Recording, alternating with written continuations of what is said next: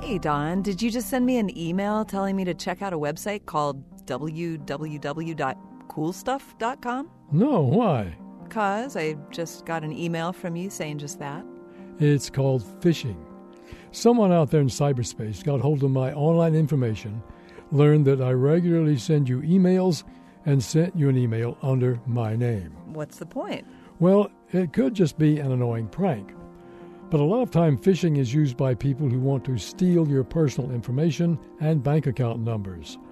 A talented phisher can hack into your system, find out where you do your banking online, and send you a mock email that really looks like it's from your bank. The email might claim that there's a problem with your account and that you need to click through to the website and enter in your username and password. But of course, the website you're led to isn't the real bank site, it's a clever mock up meant to fool you. Yikes. So, how can you tell the difference between a real email from your bank and a fake one?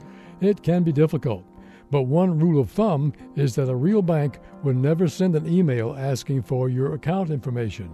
If you're not sure, call the bank and ask what's going on. Chances are they'll tell you they didn't send anything. So, the best thing to do is erase the email? Yep, it's nothing more than a baited hook.